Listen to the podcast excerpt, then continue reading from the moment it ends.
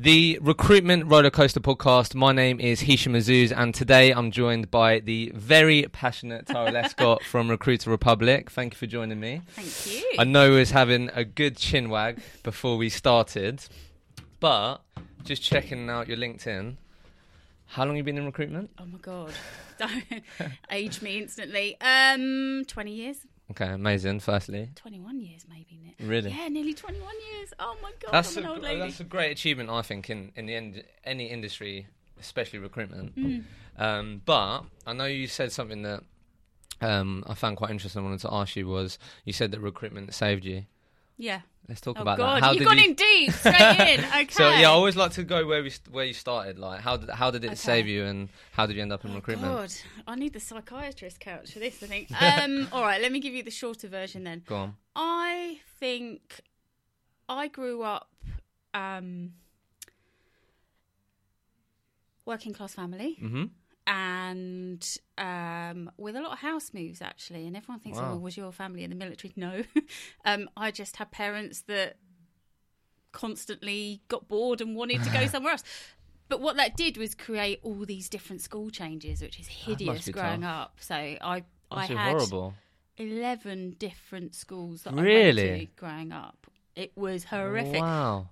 Did you not kick up a fuss? No, this is like, Like with strict, your parents? strict Catholic kind oh, of okay. scared of your parents kind of yeah, yeah. thing. Okay, okay. So um, I was a very different personality back then. I was quite shy and Mm. reserved because automatically as a kid, kids are vicious, aren't they? Oh god. Anyone new comes along that's different to Yeah, them, they're like new a pack of different. wolves. Yeah, yeah, yeah. That's So, um. I guess I grew up learning to be observant Okay. and cautious Mm. And trying to figure people out and figure out my place and always having to also compensate for being quite bright at school and getting Mm. that geeky label. Okay. So I think growing up, I definitely wanted something more than my parents had had. Yeah. All my immediate family had had, but I didn't know what it was. Mm. Um, I was definitely bright but very reserved, believe it or not. Um, and went through some tough experiences that were just life challenges anyway. Um, and I just think I came out of education not really knowing what I wanted. Like But a I was lot just, of people. yeah, and I I couldn't understand these people that just sort of seemed to be born knowing that they needed to be a graphic designer or a geography teacher or a vet. Yeah, I never had that. I No. never knew what I wanted. I didn't know what it was, and um, but I knew the sort of component parts of what it would give me. So I, I knew that much, and Okay. I, I probably had about two years doing different sort of product sales type jobs. So you went into sales. Yeah, Okay. because it appealed to me because I had a rebellion at the end of about fifteen when I came out of my shell. Um, but um, but yeah, but I I I didn't know it then. I realized realized it a few years on when I reflected back. But Mm. That grounding in my childhood had actually taught me a huge amount about people Can imagine. and human psychology, Mm. and it taught me to be really observant and to Mm. figure people out and try and That figure out emotional intelligence. yeah, and, and why do people act the way they do, and why do they do these things, Yeah. and what motive? Why is that, and how do you build rapport and trust really quickly so Mm. you can integrate yourself? And didn't know it at the time, but I'd learned all these things, Yeah. and I'd got into sales, and that kind of worked to a degree. Yeah. But I just found sales a bit icky because Mm. by by definition, it's not that meaningful. You're selling a product. Depends Do you know you're selling, doesn't it? But, well, yeah, but it just. I know what you mean. Especially selling- if it's a product. Yeah, it was like industrial and agricultural cleaning machinery. Oh and stuff yeah. like See, that. Do you know I struggle mean? with that. I know what you mean. So- that must be tough, tough, like Yeah. for sure. and I just stumbled into recruitment, and it was like Did someone sell you recruitment then? Like, did they tap you up? I my first experience in recruitment, very first, was hideous. It was Okay. with a really small little outfit How big? out at Bishop Stortford, two people in it, Oh wow, and um, this was what, what, what we're talking ninety six, wow. and they would run adverts in papers Okay. for sales staff. Mm. for office equipment companies, so like Roneo Alcatel back in the day and stuff like that. Mhm. And um, and then they'd get all the CVs in the post, Wow. Play some of them, put the rest in the bin, start again. What? Yeah, I know, I know, but uh, you don't know any different at Course, the time. course, course. So I So kind of looked at resourced it there that. for a bit? Yeah, I kind of got in as an uh, almost like as a trainee apprentice. Yeah, yeah, uh, not apprentice that didn't have that. It was just a graduate entry Mm. type thing. Um, and just started taking over and becoming a consultant and, and just doing stuff. But it was a very cack-handed way of doing stuff. And but anyway, they did me a huge favour by doing a runner overnight while I was away on holiday. Did a runner? Yeah, they did a runner. Came back mean? after holiday. And they cleared the office out, and they were gone, and it was. They didn't payday. tell you? No, it was payday. What? There was yeah, there was me and one other person, and I was screwed, and I was I, I so I was young. I was twenty one. Yeah. I already had a mortgage. So What? what do I do? And um, here's here's how it happened. Um, my sister had a temp booking with Hays Yeah. As a finance assistant, Yeah. and said to me, "I've just accepted a permanent job with someone else. Why don't I call them and say you can do that job instead?" and what I actually found out, the job was to be a CV inputter for another Ah. department of Hays Okay. but sourced through Yeah, Hays yeah, A&F yeah. as it was at the time. And I started as a temp for Hays Construction and Property. Back then it was Hays Montrose Mm. in Cambridge, CV inputter. CV inputting. Love that. And I thought recruitment was for bandits, and there was no chance I was going to be in recruitment Yeah, based yeah. on that first experience. But you started from there Yeah, and then just yeah. basically climb up the ranks. yeah, it was Love that. brutal, absolutely brutal. Mm. But um, compared on what I'd seen before, Yeah. It Was- just there surely so must have been more structure and Yes and no, because uh, Hays back then isn't the Hays it was Sure. now. Yeah, it was way more sort of entrepreneurial and yeah, stuff. yeah, Um, it was a very male-dominated industry, though, Mm. internally as well. Yeah, and, you know, yeah, yeah. construction and property is very male-dominated. Sure. So how how long did it take you before you became a consultant again? Uh, well, they they well, what happened was I started um, improving everyone's CVs, and they kept coming out and going, "Oh, what have you done? How did you know to?" And I would just say, "Oh no, no, you look, you can't send a CV out to a client like that. You know, Yeah, you've got yeah, to at least take that nonsense out and do Mm. this." And then they found out I'd worked, done some work in recruitment already. And I actually turned them down initially and said, no, recruitment's not for me. Really? Yeah, yeah. I was just like, no, it's for absolute bandits. Yeah, I'm yeah, not doing yeah. it. I'll do my temp contract while I look for a permanent job. Mm. And it was just the people. It was the people that sold it. I just fell in love with the individual people Nice. that were around. I was socialising with them. We were going out every night. Mm. Suddenly they didn't seem like bandits anymore, you know. And I just thought, actually, maybe there's another way to do recruitment. And I took over um, a building services, FM, and maintenance patch that hadn't been developed before Okay. and um, for all of sort of Cambridgeshire, Suffolk, Norfolk, that kind of area. Mm. And away I went. And I just think all of that stuff at that moment, all of that stuff through, you know, growing up and moving house all the time and having to get to know different people and seeing recruitment at a very raw angle, Mm. suddenly all came together and went, oh, this is easy. Yeah. I know how to, I know how to talk to people. I know Yeah. how to get jobs on. I know how to get these people to come and meet me. And Yeah. it, it just kind of clicked. And I had a really, really successful early career there where I just Did sort you of literally put it down to all that adversity? A big part. I didn't know it. at the time, but yeah. That's amazing. A bit later on, I could look back and Yeah, see that. yeah. I couldn't see it at the time. I was cocky little shit. I, I thought I was just amazing, and Yeah, it took a yeah, little bit yeah. longer for me to realise actually. No, I love that because obviously a lot, a lot of people could go a different way and sort of really let them affect that in a bad way, right? And really find it um, struggle to adapt to new environments because they've just been in so many different environments in the past. It's just a mindset, though. yeah, no, hundred percent. It's a mindset. Yeah. That's what I mean. And It's you, a choice. look, there's so many stories out there. Two people had the same exact upbringing, and one went this way and one went the other way. So I think that's. I always love hearing stuff like that where you've you've made your adversity your advantage, right? And then I just really felt I ended didn't have any you. choice. I, you know, Mm. there was some other stuff that you know I had to deal with growing up, and I just think at some point it doesn't matter when you go through some of this stuff. You just have a choice. Always it either takes choice. you over you and eats you up, Mm. or you use it to fuel you Exactly. in some way. Definitely always have a choice. Yeah. Couldn't, couldn't agree with that more. Yeah. So, interesting part that you um, said there was maybe re- I, we can you can do recruitment differently. Like, what what does that mean? Like, as well, in, because this old outfit had sort of adverts in the paper. Like it was '96, so it was Yeah, done yeah. differently back then. But there was no database. There was no system. mm, I just sort of taught myself at that point how to do things. Yeah. Um, and suddenly there's this thing called a database that you actually keep and store candidate information on. when did that come in? Well, they already had it, but obviously, yeah, but obviously in the um, in this first little outfit I'd worked for, that would just wasn't That a thing. They literally would dump the CVs and start again on That's the next crazy. one. Yeah, so um, but because I'd had to sort of wing it in that job and sort of just figure things out, I I didn't have any fear. Mm. And That helps was- at the beginning, doesn't it? yeah, and Hays is a model and still is now that is largely about bringing in trainees. So I had a lot of other people that weren't as tough. They just weren't as resilient yet as yeah, me yeah, yeah.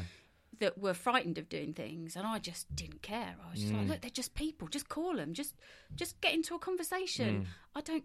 But, building services within the world of construction property, property, and any listeners will know this, is quite a tough technical area, Okay. and it's it's really difficult to get your head round. It's Yeah, very yeah. niche, and um, I found out the hard way that that's quite difficult. There's, a, there's a, there's a lot of terminology that sounds like it's the same thing, and it's not.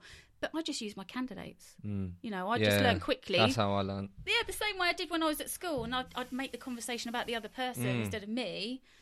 I would just say, "Look, pretend I know nothing. Yeah, yeah, yeah. Tell me everything you do and how it works where you, you are." And I just got my candidates to teach me about it technically, and. I would use that to talk to my clients to get the jobs, and then I'd use that information to go and sell it to the candidate. What What's your advice then? Because I went through that definitely.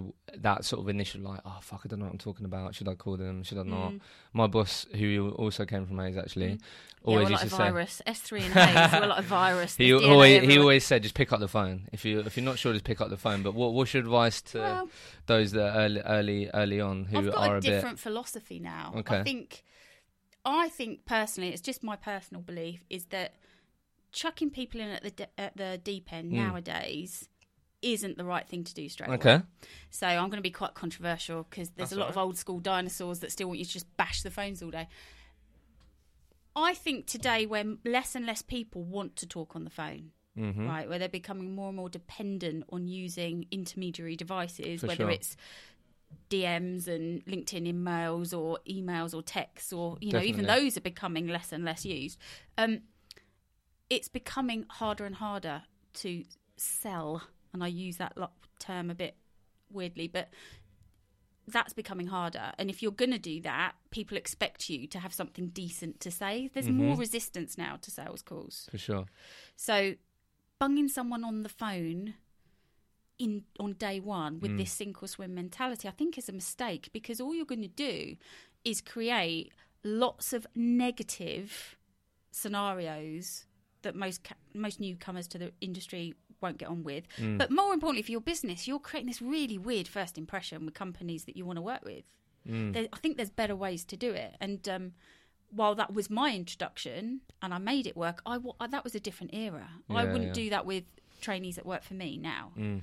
I personally believe that they've got to learn about and self-educate. Most importantly, don't wait to just be taught in a classroom in your Mm. new firm, but self-educate. Everything's available to consume Yeah, now. yeah, yeah, like yeah. you know, in 1997, trying to learn about building services, there was no YouTube, there was no LinkedIn groups, there was no there was no resource for finding this out. There weren't websites even Yeah, yeah, you know so you had to i was forced to use my candidates to teach me yeah. Would you encourage that? So I had um, a really, I was really impressed by her actually. Um, someone who's came on the podcast who works for Finlay James, and she, but she um, had a little, little or no knowledge of the industry that she Mm. recruited for, and out of even outside of working hours, she'd go and research about yeah that's what i did her sector. Yeah. Yeah. So would you? I, I like what you said, and also had someone on here which I really, actually, really found interesting and agreed with was the training should be a lot more focused on the sector they're recruiting in. Yeah and that's one of the things that i did early on when Yeah. i was at hays and it, it, it helped elevate my status and get yeah, me fast track exactly. promotions As opposed to yeah, so this is how you screen a candidate. These are questions. i created a They to- bible yeah, they need Yeah. to understand the sector first, right? And that's really valuable. Yeah. You did it for your candidates, but would you encourage that?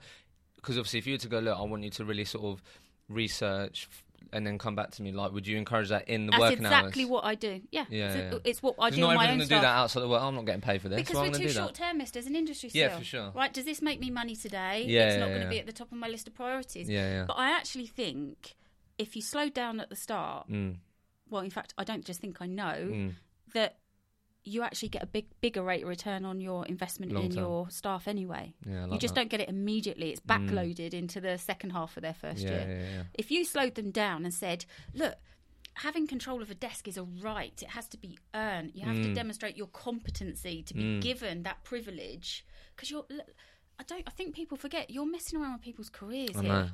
this is the bit that gets gets me about recruitment sometimes is this is someone's life. Yeah. Right? So you've got to at least have some kind of now. So you can't on one hand say, I need to be taken seriously as a recruiter, it should be seen properly as a profession, Mm. blah blah blah. But then any old weirdo off the street can come in on day one, be trying to advise Yeah. someone with a master's and 10 years experience in their chosen field on what their career options are. that It's doesn't come natural. Like that came natural to me. Like it, it, it generally did, and I don't know why that is, but it just came natural to me. And I think I always, when I speak to you about recruitment, I was, I always say that look, the financial capability is huge. It's amazing. However, for me, what always pipped that was someone calling me up and going, "Look, Hisham, you've listened to what I wanted. You've put me into an environment which I absolutely love. Thank you." That's the feel good factor, isn't it? Yeah. Yeah, yeah. Like you can't beat that. no. And that that, that generally whatever people say, yeah, exactly, and that it generally is, and that's why recruitment is addictive. uh, Whatever people do do it for money, that's fine, but but that doesn't come natural to people. To do you know what I mean? So that doesn't come natural to people to go. You know what? Oh, I'll just send that CV over. I'm not sure he's quite. right. I'm not sure he'll like it there. But it, how do you instill that in people? Because I think you just got to be braver as a manager initially about what you know works. And I think that's where a lot of the independent firms are doing so much better a job. Because because they focus on the service Yeah. and the quality. And they're more protective over their client and candidate for relationships. sure. Yeah, we definitely were. and they worked. want you to earn that access to them Yeah. and that's where you know the the ratio the market share is not with the corporates it's not Mm. with the big boys anymore it used to be years ago Mm, but if you really look at the, the key stats most of those big corporates are flatlining at best mm, their results are propped up by international results not uk results Yeah. uk results are pretty dire yeah. because they're big old lumbering beasts that aren't changing with the times. But these pockets of mid range sort of independence are coming out. They're not working on an absolute shoestring, so they can afford to take this approach. Mm. And they are absolutely eating into that market share. And some of the the growth they're achieving is amazing, and they're achieving it because the experience for good people coming in to work there is far better, and they retain them and hold on to them. Mm. And if you can't hold on to people into year two, three, four, and five, you're not achieving the peak profitability. Mm. Yeah, you can't keep churning all these trainees in year one. Of course not. You can't keep giving them this horrible experience. Yeah. Like the at the moment, the conversion ratio of, of trainees coming in is about a third will stick. Really. Right, so if you track newcomers in the recruitment industry, Mm. only a third of them will still be in recruitment twelve months on. Yeah, I f- yeah. That that's what's motivated me to start this, and also a blog I started. It's crazy because, as you said, you said to me that you read a lot, and I'm sure you would have heard this advice before, and I've said it a few times on here now. But when you want to do something, obviously that success leaves cl- clues, right? So Yeah. I want, I, I, saw, I tried to source Yeah, what does a recruiter do. I want to work in recruitment because I wanted to get more all-rounded sales though, experience. isn't it? There There's were, it wasn't there. anywhere. Exactly. It was shitloads of uh, really high OTEs. I was like, oh, this looks good. Da, yeah, da, da. like you're selling double glazing. yeah, basically all that. But there was no sort of real context of what's actually involved as a recruiter. Obviously, you're not going to fully know until you're in it. But I wanted to learn about the failures. I wanted to learn about what people learn and all that. And that, that's what really spurred me on to start this because. As you said, recruitment's done a lot for you, and it's done a lot for me as well. And I think a real big part of it is that obviously what happens on your first day. Are you on the phone straight away? Are you chucked in the deep end? But also people's perception of recruitment before they get into it. Mm. And yeah, that that's a real big goal But of it's just to not a known thing, is it? Mm. Like even today, no one grows up with knowing what the recruitment profession is. Definitely You, not. if I, I've done percent of quite a people lot of fall this. into it, don't they? Yeah, and it's because it's not a known career. Unless Yeah. unless you grow up with a recruiter in your family, Mm. you don't actually know that it's a thing. I knew it through one of my friends who went into it. That's how everyone is, isn't it? Mm. So I I did quite a few of these um, sort of mentoring of, of women and girls and girls coming out of education and Mm. stuff. Most of them haven't even thought about it. It's Mm. it's not on the agenda anywhere. So until you change that and Yeah. that's promoted at an industry level, and until we change how we talk about it to Yeah, yeah. trainees, i.e., make it less about sales Mm. and make it less because it's there, but it's just not how you promote it. It's not how you get good people into it, Mm. and it's not all of it. Mm. Recruitment isn't all about sales; it's so much more than that. Definitely. Um, then it's not going to change, and you, you, you know, we've got to stop throwing this OT hundred k around because it's only going to, you know, encourage scallywags coming in, yeah, yeah, yeah. right, and talk about what they're going to be able to do and what what the meaning is and how that affects other people and the different elements of it. There's so much that's like PR and marketing and coaching and counselling and like there's so much to recruitment. Mm. And I just don't think anyone really portrays that. And that you know, most employers fall into one of two camps. They oversell it. So the person coming in has got no idea what they're about to be hit with Yeah. right? And they bounce out, um, or they are worried about wasting money on trainees coming in, Yeah. and are s- way too brutal in the process and put people off joining. Yeah. Yeah. And you just got this little tranche in the middle that make it through, Mm. and then maybe the training isn't that great, and it's Yeah. It's a hard one. do you know so what I mean? So it's tough. tracking back a bit, Hmm. then how how did you end up? So how long have you had your own recruitment agency for now? Um, since 2011, Okay. but How'd I that happen? I'd sat on the idea for a while. Actually. Really? Yeah, I think. Look, as a as a woman that had fast tracked really in my career at Hays, and initially in a very male dominated environment, Mm. it doesn't.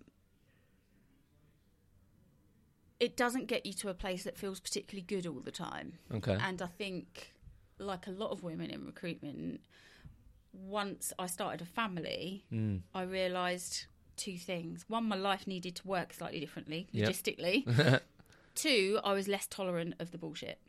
okay. Well, Right. give you a bit of perspective? Yeah, I just think I think, and I think most women would agree with me on this one. Once you've had kids, you're just not prepared to put up with some of the crap that you used to put up with before, and you've got different priorities. That's fair enough. right? You also see loads of other stuff you didn't see before, which is fear in everything, and you imagine every worst possible scenario that could ever happen to your kids and all this other weird stuff that you've never seen before.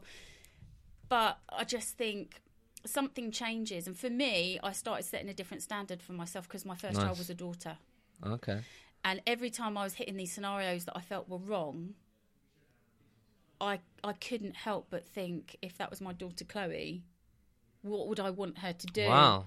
Right? And I started that's a having powerful thought. Well, it That's just made question. me reset my standards a little bit and just go, do you know what? I'm not, I'm not prepared to do it. And I think I stayed so long at Hays because I was loyal to the idea of what they did for me. So I, Mm. I very strongly identified with them. What Changing my you. life. Yeah. Yeah. What they're giving you. Yeah. Yeah, because my, being successful there allowed me to live the the life Live that life I wanted wanted. to Yeah. Yeah. yeah. and do all the things I wanted to and break the mold in my family Sure, and, sure, sure. and do all this stuff. Yeah. And people, you know, everyone in my circle that I'd known before would go, "How are you doing all this? Mm. You're you're like 22 and you've got a mortgage and you've got this car and you do all and you go on these holidays and you do all these things." But more importantly, they could see I had responsibility that I Mm. loved what I did. Yeah. And Yeah. yeah. most of them were still scratching around in jobs they hated and all the Mm. rest of it. So I think I was very loyal to the idea of That makes sense. they were that step change in my life. Um, and I was also there at a time where I ran my own business, really. So up until the point I came into London, you know, I was I was the glory girl. I had to work for everything I had, Yep. And there was an inner resentment building where I had to do almost twice as much as my male counterparts to Mhm. get the same out the other end. Um, but I was so committed to this vision I'd set myself. So when I started, I suddenly went, "The world is my oyster." Yep. and I set myself this goal, which was I'm going to be a director of this company by this before I'm 30, Nice. right? And I joined when I was 21, so it was pretty stiff was going the dir- when did you become a director? when I was 29. Whoa. nice. um, but um, it was that was tough going, and Mm, I along the way, I mean, I've got some horror stories. I won't share them all, but I made a lot of concessions that I probably shouldn't have because I felt like I had to prove myself. Okay. And I think a lot of women get into this scenario where to fit in with a male dominated culture, you either do one or two things. You betray your own standards in order not to rock the boat, hmm and you become a bit one of the lads, right? Or you stand up for yourself and you become labelled as a bit of a troublemaker Yeah, or something yeah. like that. And definitely for the first two thirds of my career, even though I was quite demanding in terms of what I wanted, I would definitely fit into the mould. I would compete with my, my male counterparts. I wouldn't complain that a lot of them got paid more than me, even though I Mm. produced more than them and all the Mm. rest of it, because I was so fixed on this. I'm going to be a director Yeah, by the time yeah, I'm. yeah. Once I set my teeth on something, I'm like, I don't give up. Mm. But I realise now later in life that sometimes it's not worth giving up certain things to get to that goal. Sometimes it's okay to change your goal. Mm. Um, but I was just relentless. I would have seen that as failure. Yeah. So I was not going to give up. Um, but once I had my daughter, and I had her when I was 27, Okay. um, I think that just started to change. And I just, some of the stuff I was tolerating, I just, I, I, it felt wrong to put up with. Mm. felt really wrong to put up with. So up was there like one particular moment where you're like, right, I'm going to build Yep. something for myself? Yeah, the, the turning point for me when I knew it was over. So to backtrack a little, my husband I met at Hays. We're, Okay. we're that we're that cliche, right? So we didn't we worked separately, but Yeah, yeah, yeah. that's how we met. Um, but I there was this one day, and I went in, and I was very aware I was being underpaid compared to my counterparts. But Okay. I had the highest performing region, the most profitable region, the best productivity, Yeah, yeah, yeah. right? All this stuff that sounded good on paper, but what good was it if you're not getting You're not getting the it. rewards. Yeah, for sure. And I can remember going in and asking for that to be reviewed very nicely. Um, and being asked, what did I need the money for? Whoa, That Richard earned a lot of money. So that's interesting. was I just being greedy? That's interesting. Now, I, at that moment, I literally sat there and just thought, what? no. no. No. Because that, that, one, there's no way that conversation would happen mm. if I was a man Yeah. in that meeting. Um, and two, the absolute confidence that this response was delivered to me, just literally a light bulb went on above my head going, this is never going to change. Yeah, yeah, yeah. And I'd also got so senior at that point that there wasn't really that further for me to Place go. to go, yeah.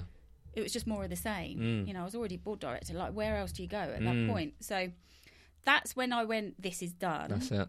but I was still even then loyal. I Mm. couldn't see myself going to a competitor. That would just feel so wrong to me. Mm. Um, and at the same time, I'd been sat on this idea for a little while about God, someone needs to do this rec to rec thing properly. Yeah. This is so crap. question. This yeah. is so crap. So many people say that. Honestly, and I'd sat on it for a few years because I, I just kept looking at it. I tried to use rec to find me staff, and all I could see them doing was just picking up CVs off of job boards, forwarding them onto me. Mm. Because there were so few options, I'd take a punt on even someone that looked pretty ropey on paper just to see them, just Yeah, in yeah, case. yeah. Most of them wouldn't turn up. If they did turn up, they weren't. It was just like, how are these guys in business? You know, so I had those two things running at the same time. And when I reached that sort of little dead end and went, this can't continue, Yeah. that idea started formulating. And then when I became pregnant with my son, I just went, right, this this is a natural break that's going to happen now. now Yeah, is yeah, the yeah. time. I should do it. I Yeah. probably sat on it slightly too long. But um, it was mid recession. Okay. So beautiful time to start a business. um, but I just thought if I don't do it now, I'm never going to do it. yeah, nice. And that was it. It was no more sophisticated than that, to be honest. Okay, I like that. What? So, how? What have you done then? So, you started in 2011. Yeah. What have you done to improve that rec to rec experience? Then, what what things have you focused on? Do you think has been really lacking in there? Because you, so many people have that Mm. opinion of rec to recs, It's right? incredibly complex. It's way more complex than anyone realizes, and I think that it. So one, it's really hard to do it well, Mm. um, and I think the problem with most directorecs today, and I know there's exceptions, um, but I think that the problem mostly is that one, it's complex, um, and two, most of the people that have done it before are merely replicating the way they recruited in their former sector, Okay. right? So if you've been a finance recruiter before or a legal recruiter or whatever, approach it in that way. they largely look similar. You know, there Ah. are some areas of recruitment that are pretty unique. Medical's one, Mm. education's one, construction's one, Yeah. right? But even so, they've got a lot of commonalities. So you go out and you expect to do BD, get jobs in. Yep. You expect to put out adverts, call through the database, put stuff on job boards, do a bit of networking, have some candidates Mm. the problem is with rec to rec is that you are dealing with two really difficult parties right so your candidates if they're experienced recruiters um, they've got a lot of fear you know, they work in an environment where they know how easy it is for gossip to happen, for their boss to Mm. find out. You've got a lot of fear in that scenario. You've also got um, a recruiter is someone that has been taught how to qualify a candidate. Yeah. So when they go to a rec to rec, that's if they've got over the fear of looking and they've got over the fear around the the reputation of rec to rec. They have a next. They have They an now- Exactly, and they now have this horrible habit of telling you what they think you want to hear. Ah. Right, so it's like you or I look like look like in the look of a show home up for sale. Haven't got a mortgage. We're not ready to buy. La la la. la but we want to have a good look around. So we'll go in and we'll say, "Yeah, I'm ready to go. I'm a cash buyer," because we want to see what's there. We want to have a look. And mm. we'll say whatever we need to at. Yeah, that time yeah, yeah. because we know if we say certain things, we get ruled out as a candidate at that point because that's what we do. Yeah. We also, as a recruiter, don't want to tell you what other options we've got because we've been taught to get leads from our candidates. so now I won't tell you what else I've got going on. Oh, so there's this massive complex. knot of issues that you just can't think of Mm, before you go sense. into it. Then your clients are recruiters and they want their pound of flesh because it's their one chance to be in the driving seat to be the client for once Yeah, yeah, yeah, yeah. Wow. right? So it's really complex. So one, you've got to be a pretty strong character, and two, you have to unlearn everything you know about recruitment and invest properly in researching and building a system that specifically works for that market. And that's where most people don't do it. That's why it fails. And that's why so many rec to recs are a one person out of their back bedroom type scenario because they can make enough on odd placements Mm. to make a living, but it's not sustainable because they'll get it wrong a lot because they haven't figured out how to do it differently. Yeah. So they will cannibalize their client and their candidate database all the time, which is why a lot of them are national. They don't focus on one sector, they don't focus on a certain location because if they did, they'd run out. Because the process of getting it wrong, right, would shrink their market too much. So it stays too big. It's not specialist, it's not designed for the actual market that's Mm. there. Wow. That's really interesting. I just completely mindfucked.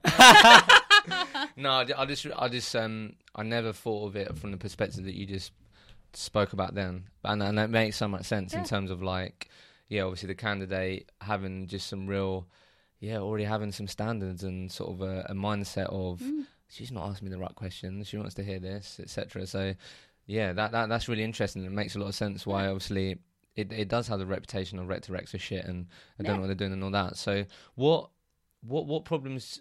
What what's the biggest problem that you see then? In because obviously, if you're helping recruiters get into the progress their career or whatever, what what are the bigger what are the most common problems that you see in the recruitment industry then for?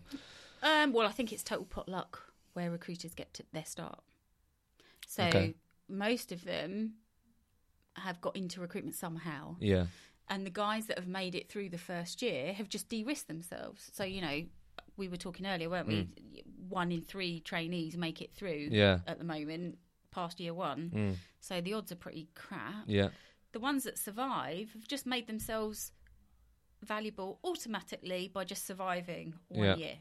But whether that was a good experience or not is total potluck. Whether they're in a sector that suits them or not is total potluck.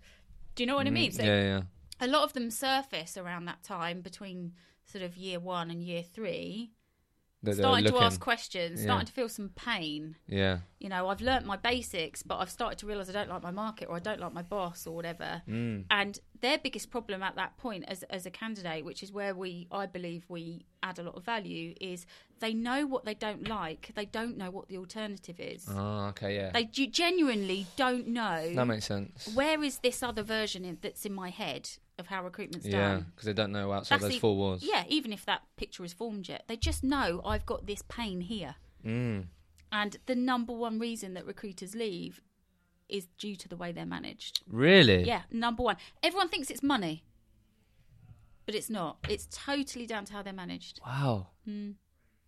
Do you think that's really interesting? Do you think um, top billers, majority No. of them should be managers? No. Yeah, because that's always a crossroad, isn't Yeah. it? Um, Do you think that that's a big part? Because a lot, a lot of what I'm gathering from these conversations and stuff is I, I don't know if people are pushed to become a manager, but it's like they don't. Where is the other avenue? Like, and then they become managers, and then maybe they don't have that skill set, which is why There's loads in poorly there. management and stuff yeah, like that. there's loads in there. I think. I think you've got a couple of issues going on. I think one, training is crap in most recruitment companies For managers. Yeah. Yeah. Because if you think about it, everyone gets the induction training or the academy training yeah, or whatever yeah. fancy label you try and give it. It's all at the front end and it Mm. just disappears into almost nothing. And managing other people is a complex job. Managing recruiters is a is, is a tough job. And I will say this all the time in my blogs and videos I put out all the time. It's always the billing manager's job is the toughest in recruitment. Mm. That balancing of my own billings and developing my team is tough. Mm. Yeah. And when the majority of people you're managing are new trainees, that is such a time drain. imagine, yeah. And you're not really equipped to deal with it a lot of Mm. the time. Plus, you've got also some lazy senior managers. They just want to bung people under someone else, and Yeah. it's not their problem. Mm. And uh, where it's pretty woeful actually is in, in the bigger companies. Really? Yeah, because the, it's it's a bit of a revolving door at the trainee level, and you've got these guys that are maybe Yeah. a year in. A year in. Mm. How can you be a year in and managing other people? that seems crazy to Yeah, me. yeah, yeah. And I haven't seen that work very well Mm. anywhere ever. Okay. Um, so I think there's there's all sorts of things there. So I think managers aren't invested in enough, and it should be before they take on a team. Other people, yeah. Yeah, and I think if a lot of recruitment companies change their model, so we were talking earlier about I think recruiters should have a bit more time to become an To, expert like- and yeah, learn yeah, the yeah. different parts and prove their level of competency Sure. before they fully run a desk. Mm. Whatever that looks like can be tailored to suit the individual firm. Mm. So whether that's more BD led or candidate generation led, depending on your market, Yeah, doesn't yeah, really matter. But it's about building layers of competency, not just chucking everything at them all Mm. at once. And within that, you've got to remember that most recruiters are scientist or artist. Okay. There's very few people that are t- both. Both, yeah. You can actually level someone off a bit, Mm. right? So people are very process driven or they're very all flair. Yeah, yeah, yeah. And the problem with a lot of big billers is they're quite flary, Hmm. right? They find it hard to explain what they do to other people. yeah. And that was me. My first experience as a manager was horrible, What was it? right? So I was this girl that came in and started doing stuff differently and making a load of money. And so, absolute automatic, oh, you're a manager then. Because the greed from management kicks. Yeah, in, doesn't it? It's yeah, like, yeah. well, give her a load of people to manage and they'll all become Yeah, yeah, of yeah, her yeah. and I had a horrible time, horrible time when I first managed because I didn't get why they didn't get it. right, I did, and it would frustrate the shit Yeah, out of me. yeah, yeah. And I would sit there and go, "I'm working hard. Why aren't they working hard? Mm. I do this. Why aren't they doing it?" And I would take it personally, Mm. and I'd get pissed off with them. Yeah, yeah. And then they'd dig their heels in and get pissed off with me, and you'd just end up Yeah, that doesn't sound fun. no, it's not. And I think um, what it took for me was this real breakthrough moment where I was having a little hissy fit at home, telling my other half that that's it. I was going to resign. I didn't want to be a manager. I could earn more money just billing. I didn't need this shit, you know, all that kind of stuff. And he literally told me to shut the fuck up, sort my life out. Um, but but he, I had this moment that he forced with a bit of a breakthrough where he said, um, "Look, is there any client that you have ever gone in front of and not got what you wanted from them? No, not really, actually. Oh, th- that was where I could always get my client to do whatever I wanted. And I was this glory girl at that time that would get retainers and exclusivity and all these things no one else could get. Even really difficult clients, even those clients that were like, I hate Hays, I'll never Yeah, work yeah. with them again. So I went, okay, yeah. Okay, right. What's that got to do with it? He's like, do some of them absolutely hate you at first because you're just from Hays? Yeah. And do you tell them no? Do you set the expectation for what they have to do to work with you? Yeah. I went, so your team are your clients. Nice. And you know, we just go, oh my God, that's so obvious. I'm such an Yeah, idiot. complete change of mindset. And I was just putting this unrealistic expectation. I was going to say your expectation. yeah, Yeah. it's always unmet expectations that, that are the downfall of most teams and Mm. staff turnover and stuff. I was putting an unrealistic expectation on them to get it the same way as me, to just automatically Yeah, do just it. But I never took it that way with clients. I fully expected when I saw a client, I'm going to have to sell this to you. Yeah. I'm going to have to make sure I show you that I'm listening, that I care, that I get it. But that if you want this from me, Mm. there's a certain way you're going to have to do it, or you're not going to get what you want. Yeah. and then I would get them excited about the fact that they were going to get what they wanted. Yeah, yeah, But. I was doing none of that with my team. Had to work that out the hard way. Yeah, I did. I did have to do it the far. But then all the best people have got massive messes up, mess yeah, ups yeah, of in course. their background. That's a huge learning, right? so You've- you wouldn't change it. yeah, you've got. oh, You know, I've got so many battle scars like Mm. that. But it that going through that taught me how to be a much better manager. But it never stops. Mm. And I think this is where it's dangerous. You know, too many firms stop coaching and mentoring their staff. Yeah. They get them to billing, and then it flatlines. I think yeah, yeah, yeah. You can always learn more, like It always, doesn't. I'm 21 years in, and I still go on courses, and I still follow other Yeah. people, and always invest in yourself. always re- yeah, because it like it's changing all the time. But I think too many managers are removed from the shop floor now. mm. I'm still an active recruiter. I would never not recruit. I can do lots of other things as well. I might not do as much of it as I want to, but I will always actively recruit because I just I genuinely believe you lose your touch. Sure. I think as well, if you have a team as well, like if you still have that, I think that training, that, that sort of watching my. So I sat next to my director who built the whole time I was there, Yeah. and that helped me so much as a trainee or whatever you want to call And it. And would you rather learn from from that person or someone with six months more experience than you? Yeah, I'd rather learn from that person. That's what I mean. So like to sit next to you and go, "Wow, fucking hell, what she said there is great," and all that, and you're gonna, you're only gonna maintain that if, yeah, as you said, you're still on the phone building relationships, clients. Yeah. But it's obviously having that self awareness of maybe sometimes helping out that trainee or, or Yeah. whatever and teeing them up with something. But it's yeah, it's it's been always exposed to that, which makes a lot of sense. What it's you just such said. a complex job what we do. yeah, It's so complex and it's such a lot of responsibility as a recruiter. yeah, And you're learning so much at the start, all at the same time. yeah, yeah, yeah. It's like I had this analogy given to me by an old boss years ago, but it's like trying to change the tyre on a car while still travelling at 70 miles an the motorway. I like that. Right? It's it's like it's almost yeah, impossible. Yeah, yeah. So why wouldn't you break that down into stages and let people succeed at that stage, and then take what they've learned from that stage and then add the next stage on and Mm. Yeah. make it easier to digest sure. and easier to get good at. Mm. So your confidence is up. So then when you're ready to go, you are champing at the bit to go, not having to push someone up a hill that doesn't want to do it yet Yeah, because they're yeah, overwhelmed by everything. True. Do you know what I mean? Yeah. How how do you um how do you see the industry changing? Like, what's going to be the biggest difference in the next five years Um, from now? I think um, the biggest threat to recruitment at the moment is this massive disconnect from senior management and next generation recruiters Okay. in terms of style of communication, how they like to work. Everyone's on about artificial intelligence Mm. and automation and all this stuff, but that by far is the biggest threat. That's That, that's where some companies are failing, and they don't even realise that's why they're failing. Mm. Um, and then, secondly, you know, businesses have got to adapt to how they add value to their clients and their candidates. Yeah. They're overly focused on giving value to the client because they know the client pays the bill. Mm. But if they don't have the, and I hate saying this, product, but ultimately that's what it yeah. is. Uh, it- unless they have good candidates, Won't make any money. no. So you've got to do just as much work Mm. as you would do on that side as you would with your clients, Mm. Which is doing stuff that isn't directly associated with converting a fee, which takes balls to do. Yeah, yeah. But It's the right thing to do. yeah, you've got to immerse yourself in your field, Mm. right? You, the guys that are just out for cash, quick cash, will be gone. Yep. Um, but the guys that can go in deep to their market, be experts at it, provide proper value about stuff that isn't necessarily directly about recruitment or fees. Yeah. They They're going to win in the next they- five years. Yeah, they they will have so much more loyalty. Now internally, these firms have got to do a much better job of being connected to their staff.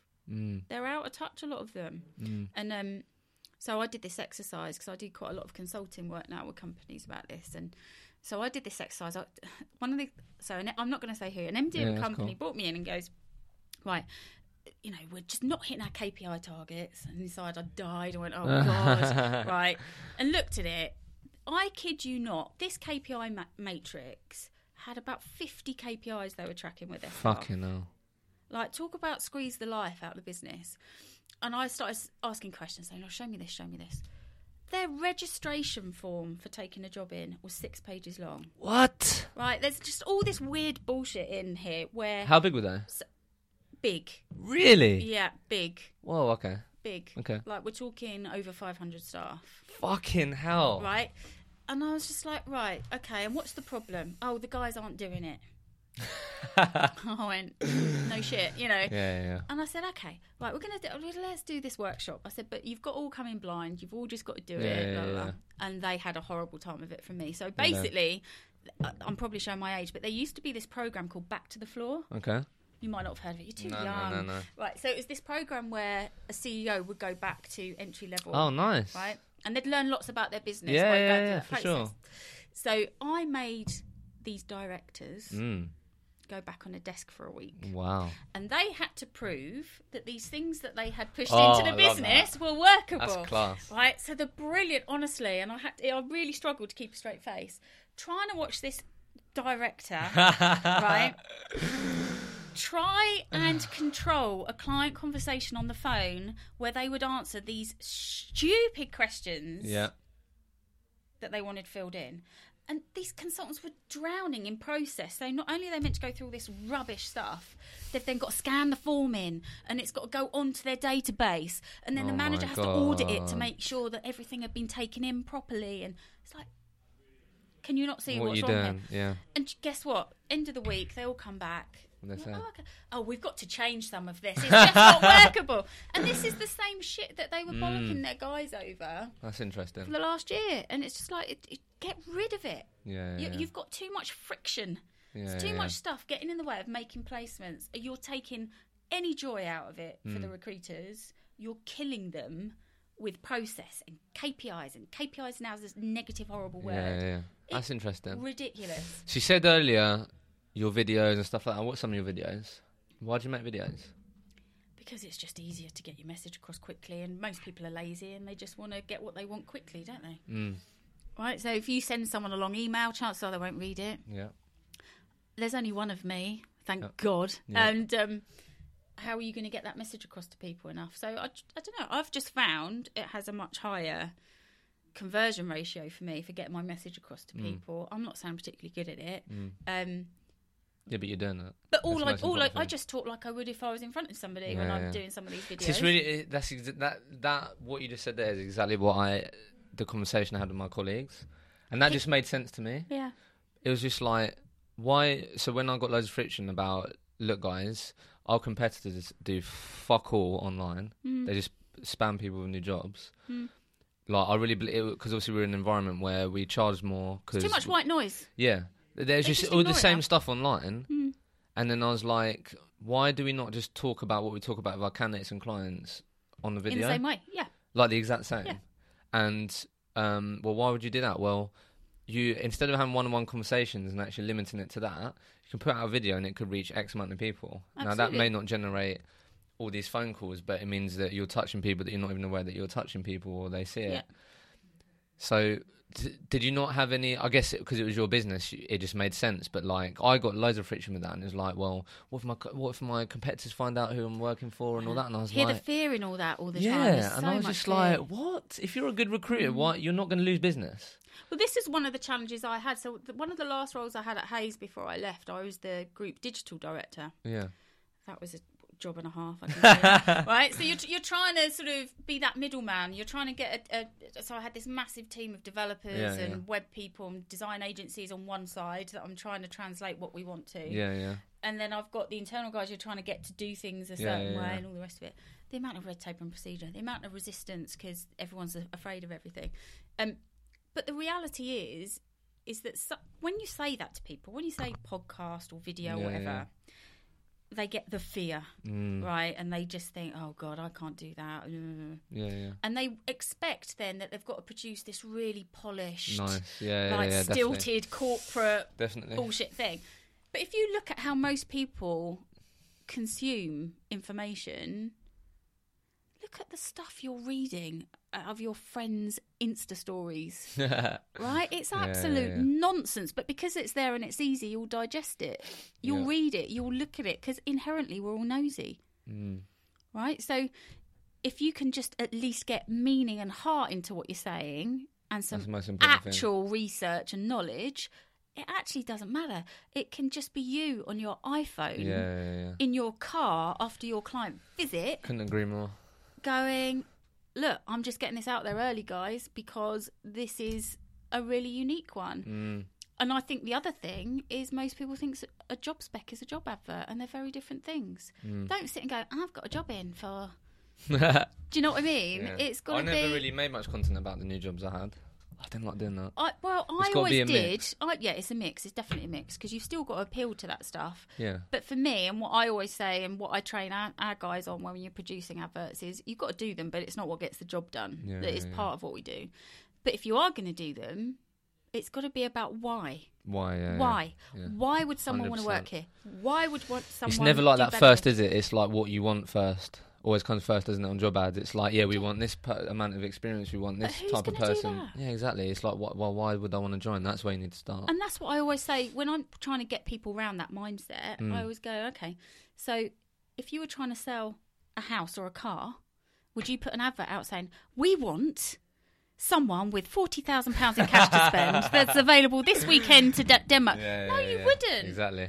So true. You know, but it's because that's how it used to be done years ago. So because true. years ago, it was the jobs listing employment agency thing. Mm. That was totally job cards in the window. So oh my god! Okay. See, that's something that is going to change. Yeah. That end of the market that isn't providing any value, yeah. right? That is cannibalising itself. Yeah. So I think that I'm not doing anything much more than putting jobs on job boards and then serving those candidates back to my clients and vice versa. That is becoming smaller and smaller Definitely. in fee. That will be gone. transactional, isn't it? Yeah, there's no value in that. Okay. Before we finish up, what what's been what's been your biggest failure? Um, my early management Okay. I would say, because I think Mm. I missed a trick there, and I think I didn't do. I didn't give those guys that I managed first what they actually needed at the yeah, time, nice.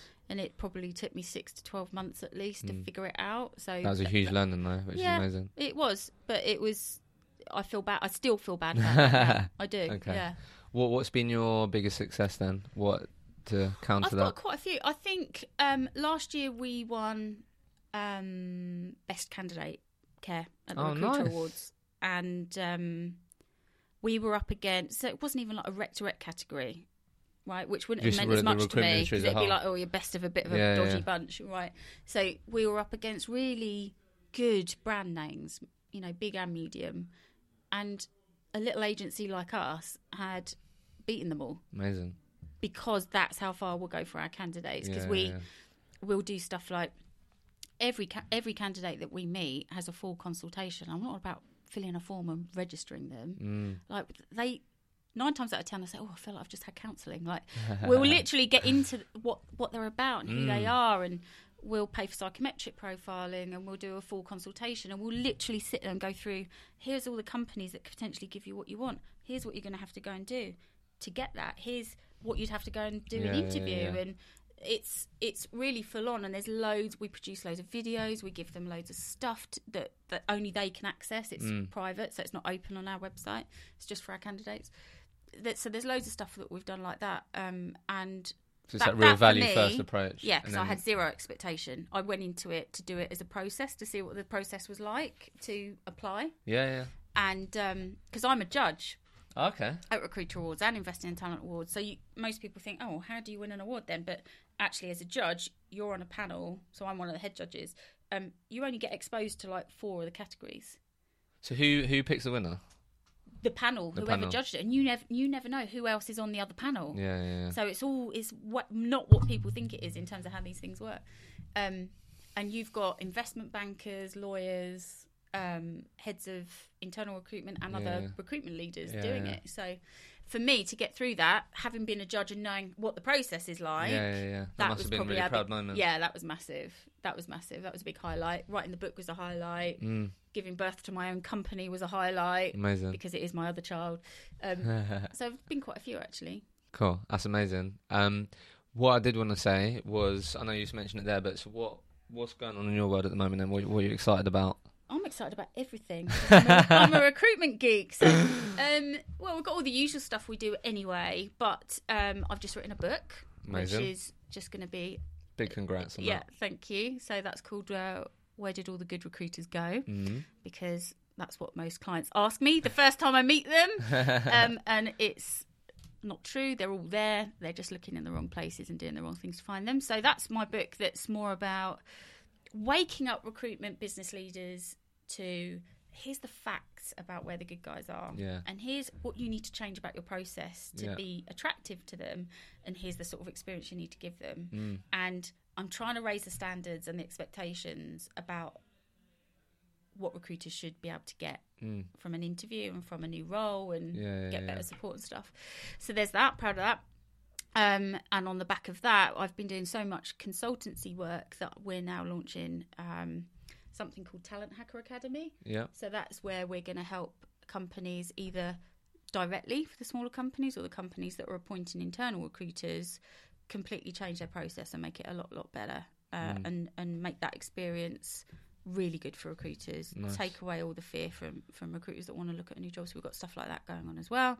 We're building out our teams. There's just there's always So stuff to do. on. Yeah, there's Yeah, al- I've yeah. always got too many ideas and not enough time to execute. That's, That's my amazing. Oh, I think um, look, I've been really impressed with sort of your mindset and sort of your story. I think it's amazing. Obviously, achieved a lot, which I think fan. is great.